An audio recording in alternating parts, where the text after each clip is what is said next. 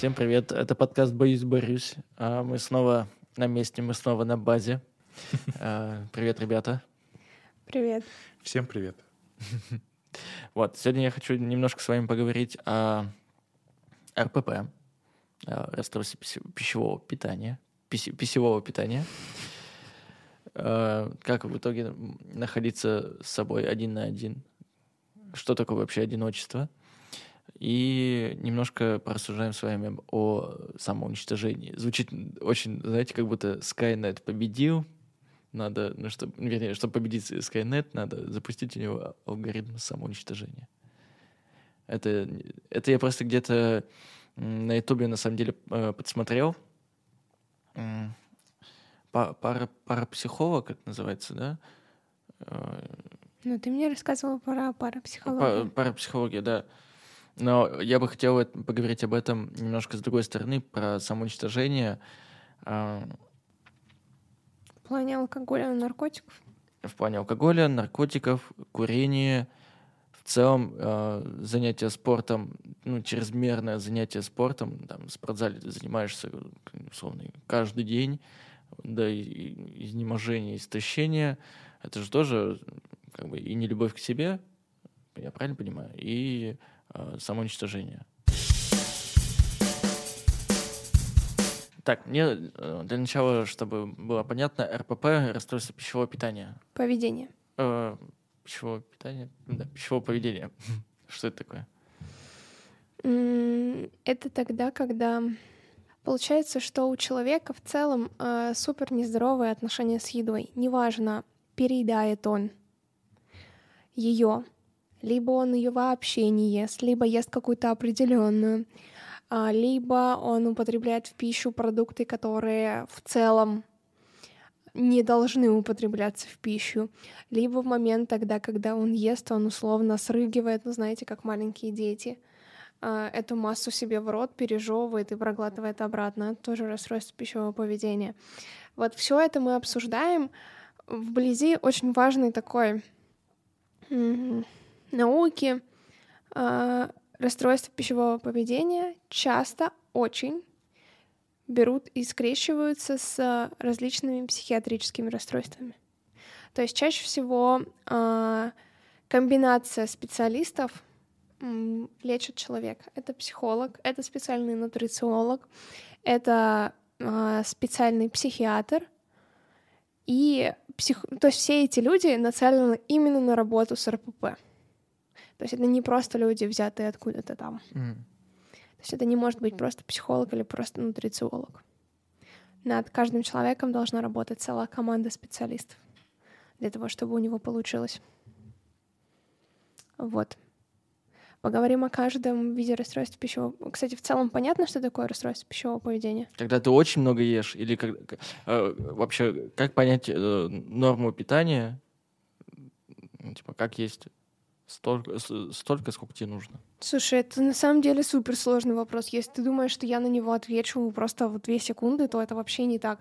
Потому что, во-первых, это... Хорошие отношения со своим телом — это любовь к себе, это выбор питания, тот, который, будет, помогать тебе. Это не всякие бургеры и Макдональдсы. Ничего против них не имею, но если питаться этим на постоянной основе, то никаких витаминов, минералов, микро-макро, ничего не попадает в твой организм. То есть это про это,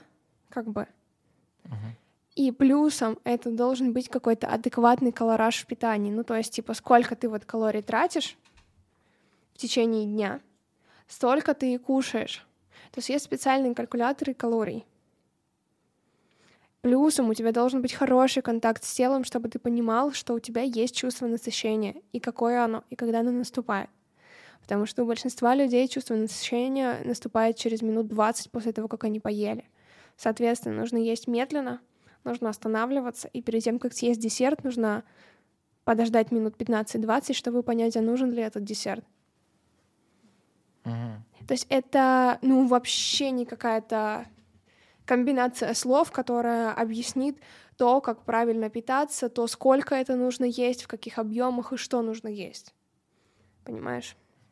К какому врачу надо идти, чтобы, как сказать, ну, если я думаю, что у меня РПП, чтобы начать лечение с командой врачей? Я думаю, что в этом случае ты можешь просто взять и обратиться к любому специалисту. То есть это может быть психолог, он направит к психологу по РПП, и они уже дальше с психиатром вместе решат. Угу. То есть это как бы... Думаю, что все это такое решаемое, неважно, к какому специалисту ты попадешь раньше. Главное, чтобы специалист успел это диагностировать, и все. Если так сомневаетесь, можно сходить к психиатру, а он уже дальше разберется, куда там вас отправить. Матвей, как у тебя с РПП? У меня нет диагноза РПП, но я склоняюсь к тому, что все-таки у меня есть некое расстройство пищевого поведения. Оно проявляется в моей повседневной жизни с едой. Я думаю, вы тоже это замечаете, когда... У меня есть фишка, что я не могу остановиться есть, пока я вижу пищу. Особенно вкусную пищу, которая мне прям нравится. Это вот есть там какие-нибудь кухни, о которых я тащусь, и все. И вот пока я не увижу, что и больше не осталось вкусного, она мне глаза не мозолит, я не остановлюсь. Иногда это доходит до какого-то эмоционального переедания. То есть я, например, злюсь, я там... стрессую, у меня какая-то стрессовая штука, там, типа, надо что-то успеть, я начинаю это заедать.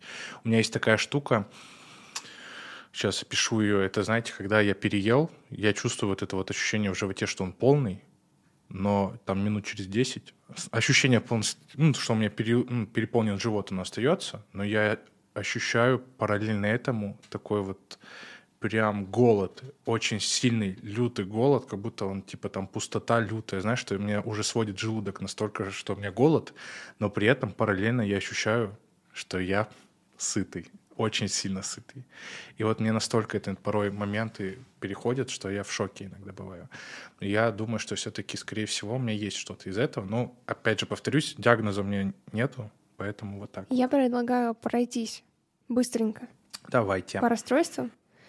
Я могу перечислить списком, а потом мы поговорим буквально пару слов про каждый. Хорошие темы затрагиваем, у меня аж глаз дергается без остановки. Что входит в расстройство пищевого поведения?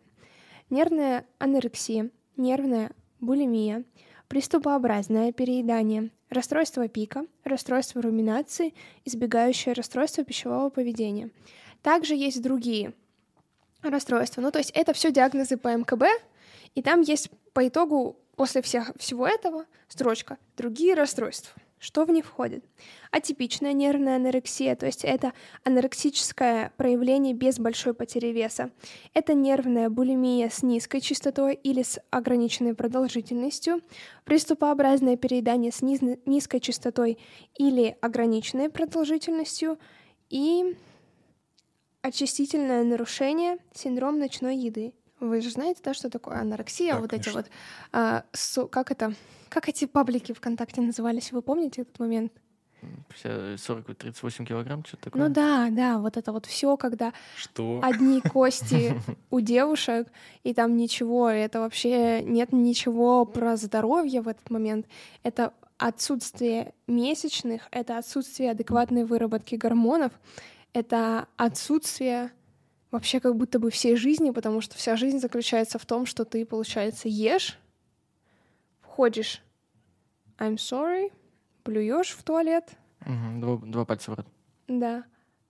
Возвращаешься к своей жизни. И так каждый день. Еще ты себя коришь за еду. Это страх патологически набрать, это страх вообще, ну, хоть капельку, хоть граминку жира заработать. Это вот эти вареные брокколи, куриная грудка. Это вот с тех времен у нас еще осталось. Вот. Если говорить это про... Хочешь сказать, ты не знал? Я знал, что такое анорексия, но я не знал, что есть прям паблики ВКонтакте, которые, ну, типа, это прям все выкладывают. Фотки, конечно, я видел, но чтобы прям паблики, типа, ребят, смотрите, ё-моё. А это же все приводит к тому, что им приходится... Они доводят свой организм так, что они просто начинают... Ну, то есть они такие, нет, увидели себя, начинают кушать, и организм не принимает это все обратно. Ой, это не всегда так работает. Иногда они самостоятельно это делают, либо это закрепляется паттерн в психике, который... Я знаю, что есть, в принципе, практика, что ты, там, условно, в кафе поела, пошла в туалет, два пальца в рот. Для меня это открытие, на самом деле. А есть, ну, типа, когда организм уже настолько, я так понимаю, привык, Или, ну, плохо себя чувствует, что он не может это переварить, и просто обратно. И они там через капельницу, я так понимаю, вот это все начинают лечить. Ну да, через парентеральное питание. Угу. Так, надо сказать про нервную анорексию, это еще не все. Это очень высокие суицидальные риски, то есть они в 50 раз больше, чем у всех остальных из расстройств пищевого поведения. Тут дело все в том, что люди видят искаженную картинку себя, то есть они смотрят в зеркало, и они видят большую плюшку за место себя. А они состоят уже из кожи и костей. Погнали дальше. Про нервную булимию поговорим. Булимия звучит очень жестко. У меня булимия. Ваня, подходи ко мне. Получается, что это такое расстройство пищевого поведения, для которого характерны переедания. Ну, это... Можно говорить фразы, которые ты сказала? Ну, то есть это та фраза Матвея, которая типа «я не могу остановиться, вот все, что есть на столе, то попадает в меня». Угу. Вот, и это такие, получается, приступы, которые могут повторяться периодически, и в зависимости от того, влияет это, например, на массу тела, да, то есть смотря как человек относится к набору своих килограммов, и смотря то, как он набирает, ну вот относительно этой булимии, это делится еще на несколько подкатегорий. Ну, то есть частое, там, то есть это, если очень часто происходит, то это получается экстремально тяжелое, то есть это больше 14 раз за неделю происходит. То есть вот эти срывы, переедания. Мягкое, там, тяжелое, и, в общем, в зависимости от того, сколько раз человек так переедает и сколько он набирает, ставится такой диагноз. Угу. Вот, и выбирается его степень. Вот. И получается, что вот это вот состояние, которое происходит, они, получается, переедают, да, вот все, что было на столе. А потом у кого-то есть компенсация, то есть и они, получается, ну, кто-то ищет компенсацию того, сколько он всего съел, различными способами. Кто-то пьет там таблетки различные, кто-то пьет мочегонные, ну, в общем, ищет любые варианты того, как можно стать меньше. Понятно ли, что такое булимия? Да. Ну что, старше стал. Да. Получается, есть еще один вариант с приступообразным перееданием. Это получается, что бывают какие-то конкретные периоды времени, в которые ты переедаешь. Условно. Вот вы словили стресс, и на этом стрессе вот случилось чрезмерное переедание. Не знаю, многие, например, компенсирует вот это ощущение пустоты внутри, да, и переедает. Ну, условно, бросил человек, ушел из твоей жизни, неважно каким способом, просто ушел, и ты компенсируешь это. И получается второй аспект этого всего в момент, когда кушает человек, вот в этот момент приступа случается, теряется контроль. Поэтому и называется приступообразное переедание. В зависимости от ситуации, переедание — это вот с ощущением потери контроля. Если говорить про характеристики того, как нужно кушать в этот момент, это получается, что переедаешь до ощущения того, что тебе дискомфортно. Но вы знаете, типа ты наелся так, что ты вообще шевелиться не можешь. Конечно. Вот, это одна из характеристик. Потом вторая характеристика. Ты съел эту еду, вот в момент потери контроля, гораздо быстрее, чем обычно. Угу. Третий момент. Чувство отвращения к себе или чувство вины. Четвертый момент. Получается, что ты съедаешь много еды, а голода физиологического у тебя нет сейчас. То есть ты просто решил объесться этого всего. Или ты увидел, или объелся. И пятый фактор. Ты делаешь это в одиночестве. На это там разные факторы влияют. Может быть, смущение в том числе за то, как ты много ешь. Это, получается, вот 5 факторов, которые можно отнести к периодическому перееданию. Я боялась, что этот взгляд случится. Ой, к приступообразному перееданию я же даже забыла слова. Жаль, что вам сейчас не видно взгляд Матвея. Видно? Ты пишешь? Ну, я пишу на телефон для истории, но да. Кто слушает, жалко, что не видно. Матвей, ты расстроился? Да. Сильно? Ну, когда совпадают все 5 из 5 пунктов, немного грустненько. А с каких пор у тебя смущение, когда... Он старается есть один почти всегда. Да? Он не любит есть в компании. Ну, я ем с вами, но как бы вы сами видели, сколько я ем. Потому что вашему кругу-то я доверяю. И то есть вы сами видели, сколько я могу съесть.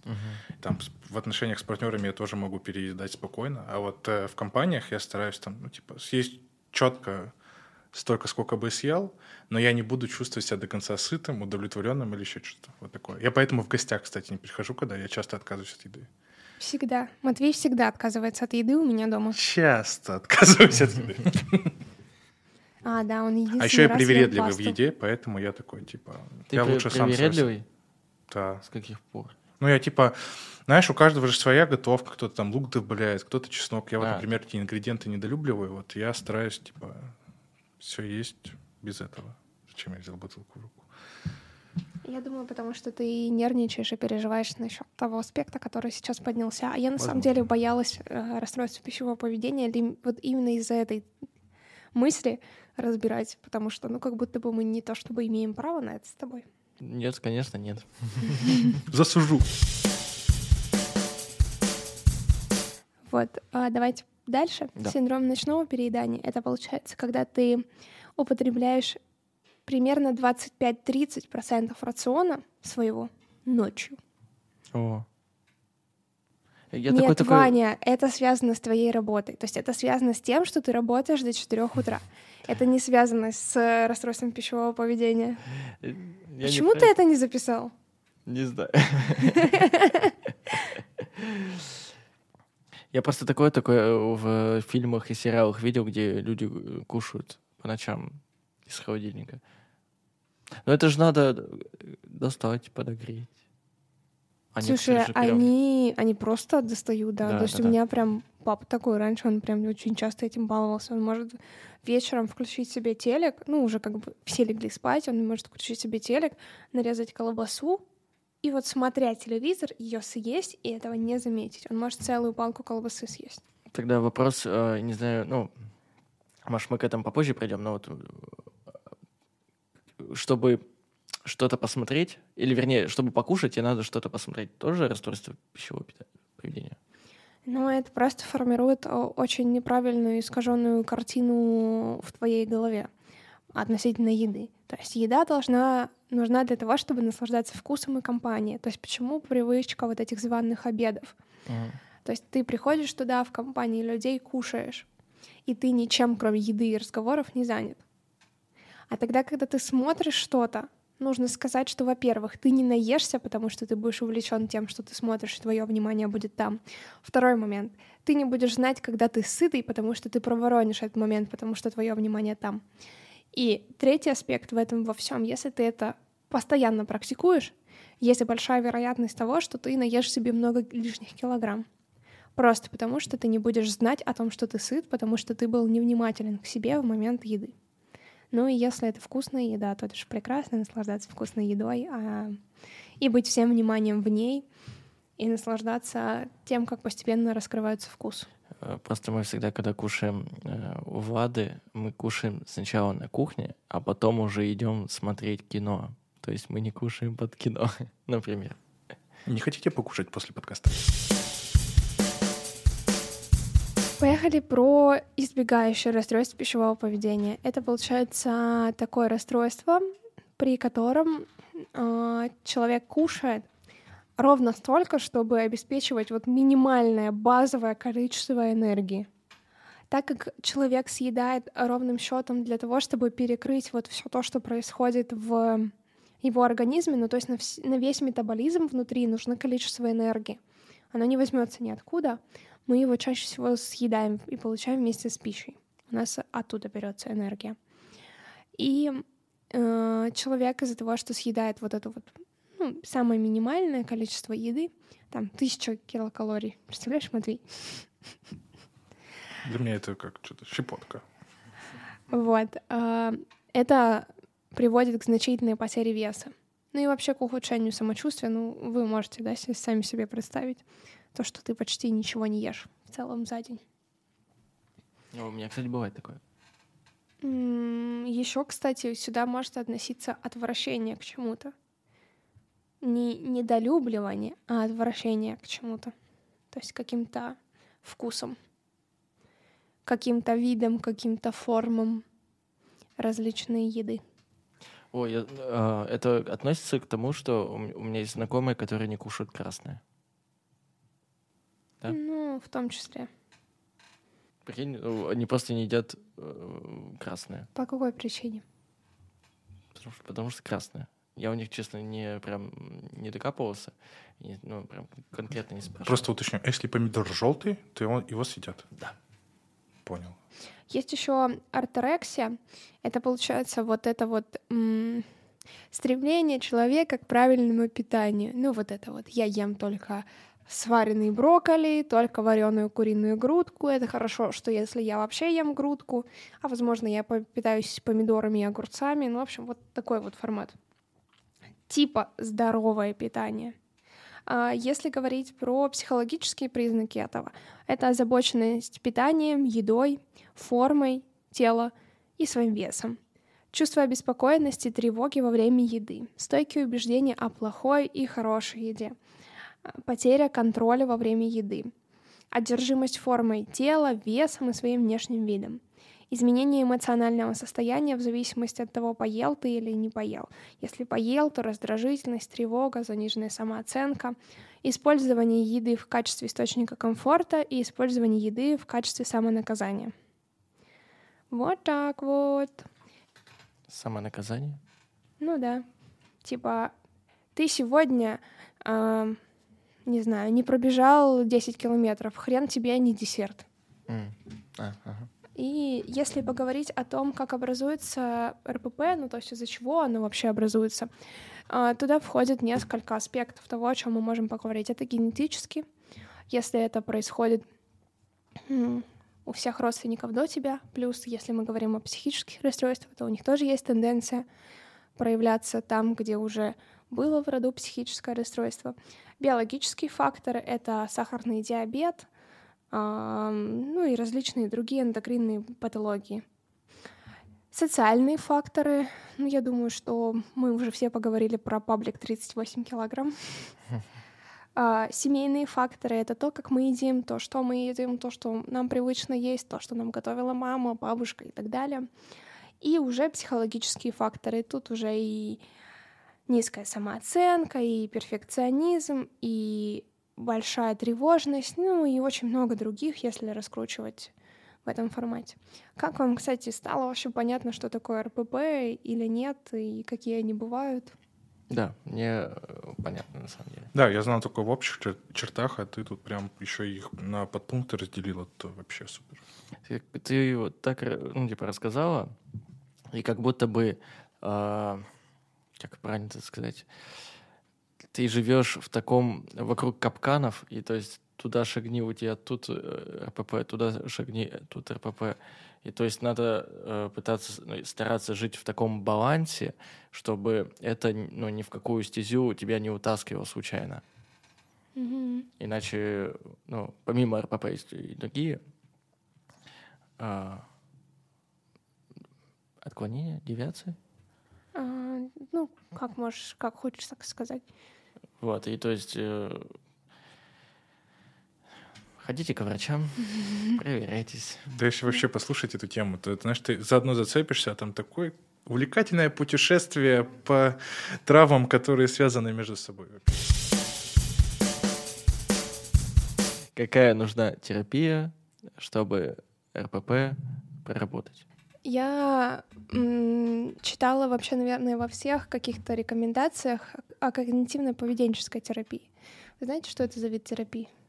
Нет, рассказывай. Короче, один из вариантов терапии — это когнитивно-поведенческая терапия. То есть, условно, тогда, когда у нас выявляются какие-то паттерны в поведении, да, и человек об этом понимает, что типа условно. Ой, я сейчас разозлилась, потому что мама 20 лет назад в этой ситуации на меня накричала, и я в защиту разозлилась. И получается, что мы переносим это на момент сейчас и разбираем то, что этот паттерн устарел, сейчас он нам не нужен. Ты в КПТ-терапии, да? Наверное. Вот. И получается, мы его можем заменить на новый, заменить на другой. Понять, что именно он сейчас в данном случае, какой-то паттерн из прошлого, нам не нужен. Вот. Так. Так. Это первый. Мне кажется, что все вот эти расстройства пищевого поведения, прикольно к ним добавить телеску, потому что... Ну, то есть, если пациент находится у психиатра и принимает какую-то терапию, наблюдается там, то сюда можно добавить телесно-ориентированную терапию, потому что она направлена на узнавание своего тела, на понимание взаимосвязей, того, как работает что-то у тебя в теле, и на хорошее чувствование и ощущение своего тела. Вот. А кому идти-то по телеске? Слушай, ну заберешь, забиваешь Инстаграм, телесный терапевт. Владислава Шаблина. Это обязательно. Но если вдруг кто-то стесняется, переживает или не хочет идти ко мне, то есть еще куча других специалистов, которые могут точно так же работать в телеске дистанционно. Конечно, офлайн это совершенно другое, да, когда вы можете снять помещение, полежать на ковриках, проработать кучу детских травм, это одно. А тогда, когда телесник где-то далеко и не может сейчас увидеть то, как ты себя ведешь, то, как ты сейчас делаешь, то, как ты поступаешь, или то, как ты, например, замер и перестал дышать, ну, это совершенно другое. Но в то же время у телесных терапевтов есть какие-то определенные упражнения, которые человек может самостоятельно делать, да, и прийти к определенному результату. Ну, еще, наверное, важный момент, я не помню, говорила я это или нет, что с расстройствами пищевого поведения работает конкретно психолог, работающий с РПП, то есть у него должно быть какое-то образование по РПП. Это нутрициолог, который работает непосредственно с РПП, психиатр с РПП, но они могут, как бы, и это может быть просто обычный психиатр. Ну и дальше там уже специалисты подключаются по мере надобности, скорее всего, там терапевт, эндокринолог, акушер-гинеколог, ну, в общем, все вот эти вот специалисты. Вкупе они лучше работают? Да, это должно быть обязательно коллегией, решаться определенные вопросы, потому что там будет много вопросов, возникающих по поводу здоровья. И им нужно понять, как вести пациентку на данном этапе. Господи, сколько это денег вообще? Как быть богатым и здоровым в наше время? Ты знаешь, как в детстве говорят, типа, делай это сейчас, иначе потом дорого будет лечиться. Да-да-да. А теперь не то чтобы камень в твой огород, но вот я точно знаю, что Ваня занимается своими зубами. В моем рту уже целая машина. Вот. Следующая тема, о которой я хотел поговорить. Мы знаем, что у Влады во рту машина. Все.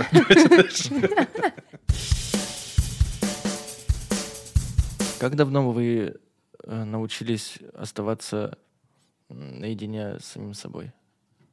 У меня всегда до какого-то момента жизни я сижу один дома, я прям...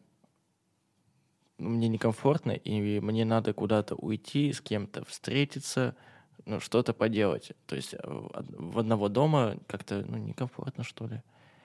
Это же, я же понимаю, неправильно. Хотя, с другой стороны, вот это было в, там, условно, 16 до 20, лет, там, 21, условно.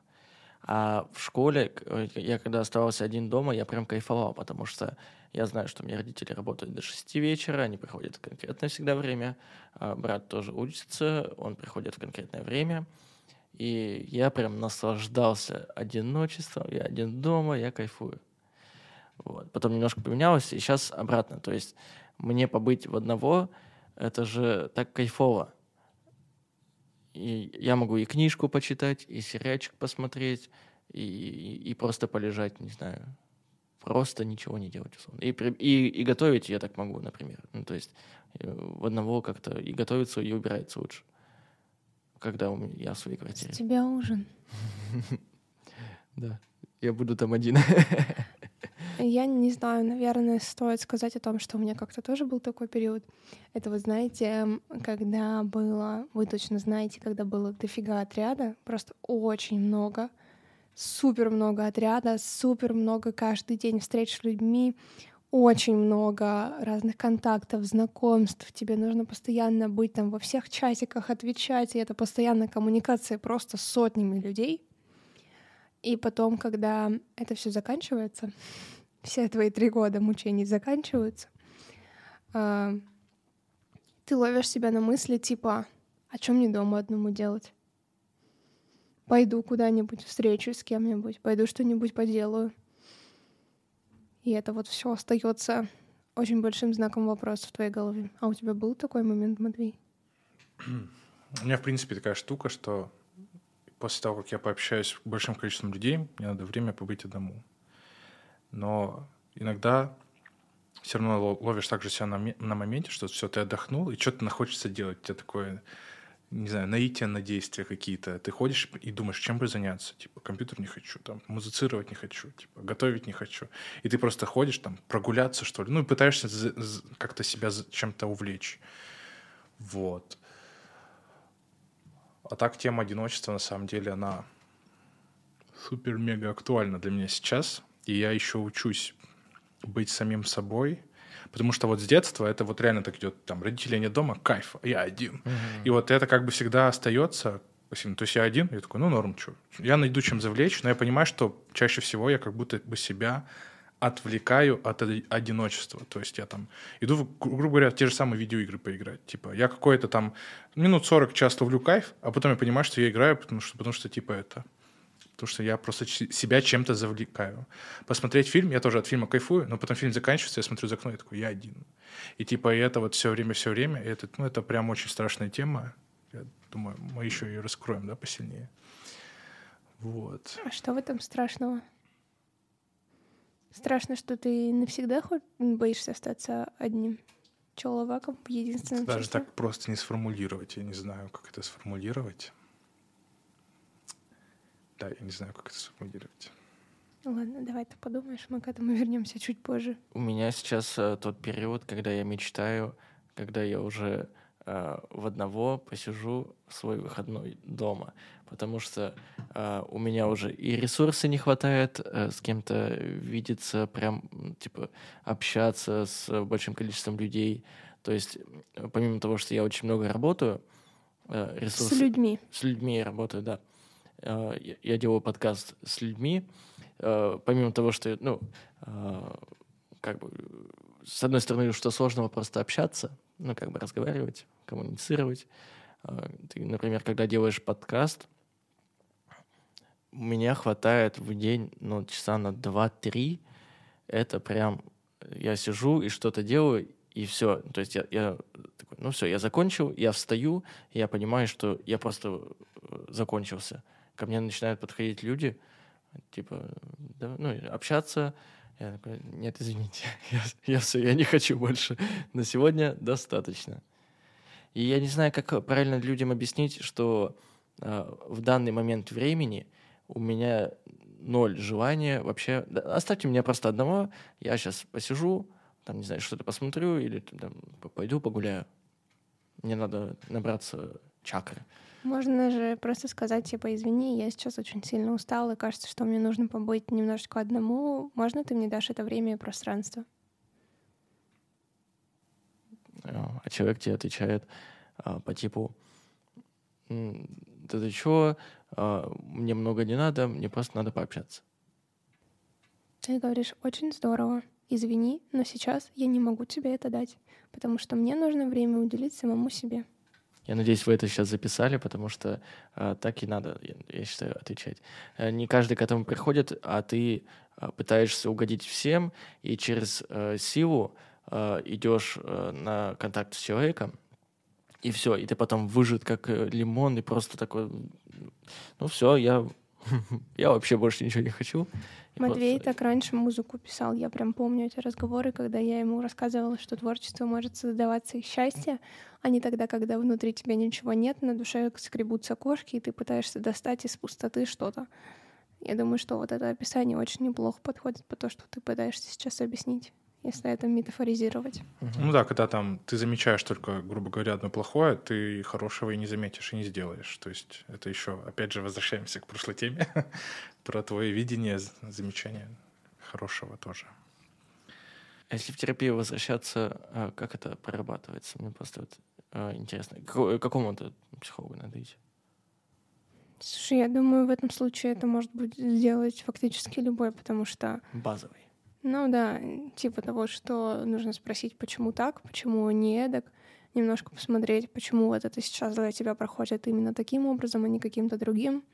и, может быть, высчитать для себя какую-то идеальную формулу, но ты это сможешь делать только самостоятельно, в смысле типа, сколько времени в день ты там можешь общаться с людьми. Ну, условно, 12 часов, все, типа, для меня больше 12, too much, я никуда не пойду с этими людьми после работы. Ну, это условно. Вот. Ну и вообще в целом про одиночество — это такая тема, это что 100% нужно учиться быть одному. И причем, когда ты учишься быть себе другом и учишься быть один, это совершенно другая история. То есть это в смысле, типа, ты берешь себя и выполняешь свои хотелки и желания. Ты, типа, хотел поехать на аттракционах покататься? Ты берешь, покупаешь билет и катаешься на Марсе. Ты, получается, сводил себя на свидание, ты классно провел время, ты зарядился, и у тебя все хорошо сейчас. Точно так же это может работать и дома. Ну, условно, вы хотели посмотреть с кем-то фильм, никто не согласился, ты такой, ну и ладно, типа я все равно хочу, и посмотришь его. И тут, наверное, вопрос... Ну, это, знаете, как быть другом самому себе, это большой вопрос, это типа поддерживать себя в силе или слабости. Я всегда за то, чтобы поддерживать себя в силе. В плане того, что если ты сейчас хочешь попить пиво с друзьями, да, конечно, но с завтрашнего дня ты начнешь делать что-то, что важно для тебя. Не знаю, хотела ты научиться петь? Да, Матвей, мы вот давно хотим с Ваней, обязательно придем в ближайшие пару недель. Ты хотел научиться петь, но никак не запишешься. Берешь, да, сегодня пьешь пиво, и вечером пишешь, типа, привет, возьмешь меня на вокал, Матвей? Приходите. Вот. Это как кнут и работа. Ой, пряник и работа. Ты себя пьем пряником, а работа, ну, как бы... Как... Вы поняли, да? Что я имею в виду под работой. Ну, в этом есть какая-то, да, доля самодисциплины такой. Ты себя приучаешь. Ну, видишь, тут все про то, как ты умеешь с собой договариваться. То есть ты смотришь в зеркало, и ты такой... Давайте я расскажу боль всех девушек. Ты такой смотришь в зеркало, думаешь, господи, почему я опять набрала несколько лишних килограмм? И ты такая, ладно, хорошо, сегодня я съем бургер, а завтра я вернусь в зал и начну заниматься спортом, включу, например, спорт в ежедневное свое, ну, еженедельное расписание. И там мои тренировки не будут ни от чего зависеть, я типа точно иду на них. А вот это уже звучит как начну с понедельника почему-то. Слушай, ну, видишь, во всех этих аспектах нельзя переборщить по отношению к себе. Ты если себя будешь... заставлять, если ты будешь сегодня заставлять себя туда идти, есть вероятность, что ты вообще туда никуда никогда не придешь. Просто потому что ты не исполнил свое желание сейчас, типа кто решил, что ты себя завтра порадуешь на тренировке?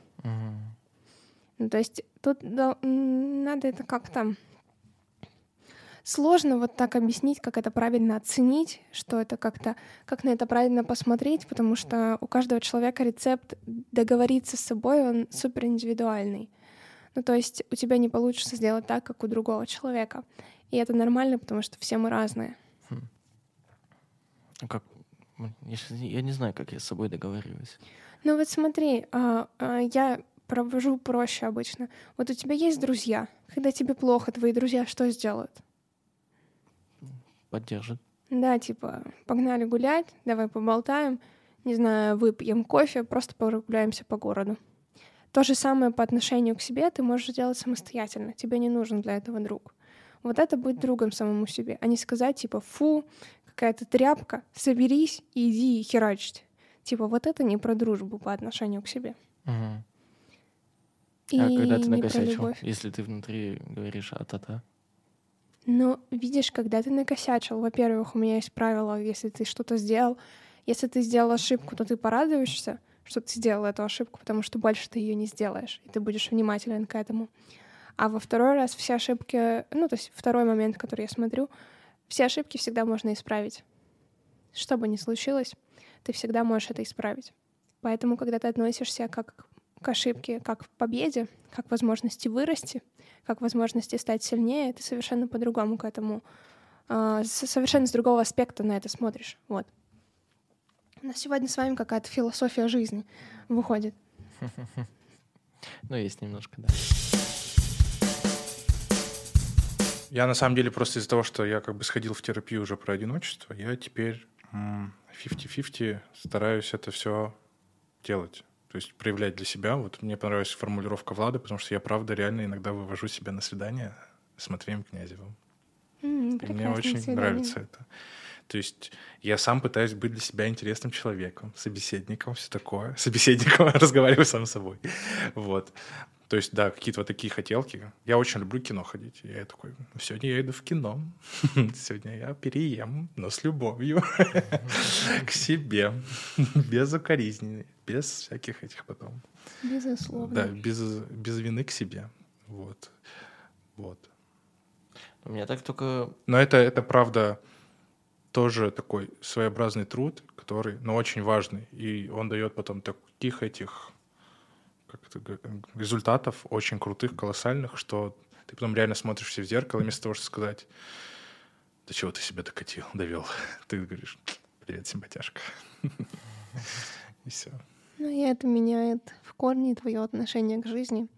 И то, как ты себя позиционируешь и вообще в целом несешь по отношению к другим людям. И то, как ты себя несешь в этой жизни. Да, но пока что это еще, знаете, на таких весах. Сегодня ты такой, завтра немного все равно проявляются привычки твоего поведения предыдущего, по которым ты жил большой промежуток времени. Поэтому это, правда, такое само какой-то немного контроль, чтобы ты такой не перебарщивал. Осознанность. Ну, просто на этой вещи так много всего завязано, на самом деле. Что бы мы с вами ни обсуждали, оказывается, что нужно всегда по-честному, по-настоящему посмотреть на себя со стороны. И ничего, кроме осознанности, тебе не поможет это сделать. Осознанности и терапевта, конечно. Вот. Но в плане без нее ничего не получится. Осознанность. Ладно, я потом прочитаю, что это в Википедии. У меня книга есть такая. А я, мне кажется, себя... вознаграждаю. Вкусно покушать, наверное. Я понял, короче, что из-за того, что я много работаю, а в свой выходной я не имею права себя не поблагодарить и пойти кушать условную вкусную точку. Это не самое правильное питание, и то, что бы я сейчас реально не хотел бы, но это стоит условно дешевле, это быстрее. Вот такие аспекты я не опираюсь в свой выходной. А иду, условно, в креветки, бургеры. Я вкусно сейчас покушаю, возможно, выпью белого вина, потому что бокальчик белого вина в 26 градусов, что и может быть лучше. Вот я так себе и говорю спасибо. Эстет. Mm-hmm. Это вкусно и меньше похмелья. Я тебя сейчас реально представляю, такой перед телевизором с бокалом в шортиках. Вот, кстати, что-что, а в одиночестве я не могу, например, пить. Я не могу понять людей, которые пьют в одного, особенно дома. То есть мне, чтобы сесть перед телевизором, условно, и посмотреть кино, которое я хочу, я не буду пить, потому что я ничего не пойму, я быстро напьюсь, и куда эту энергию девать, и вообще это как будто бы бесполезно. Осознанность. Дорогие друзья, спасибо, что вы посмотрели этот подкаст. Сегодня у нас больше какой-то философии вышло. Но я думаю, что мы немножечко расслабились и покайфовали, а вы словили наш вайб того, как мы просто общаемся в жизни. Да, кто ждет вторую часть о сексе, то она будет, я надеюсь, в скором времени. Да, я думаю, что она будет скоро, и она будет необычная. Да. Я думаю, что вы этому очень обрадуетесь, на самом деле. Все, спасибо большое, что нас слушаете. Подписывайтесь на наши соцсети. В смысле необычная? Там будет больше жести? Куда больше? Это вы узнаете потом. Ладно, спасибо большое, что нас слушаете, что ставите лайки, что подписываетесь на наши соцсети. Ваши отзывы и комментарии для нас очень важны, потому что именно это нам помогает развиваться. Мы вас очень любим. Да.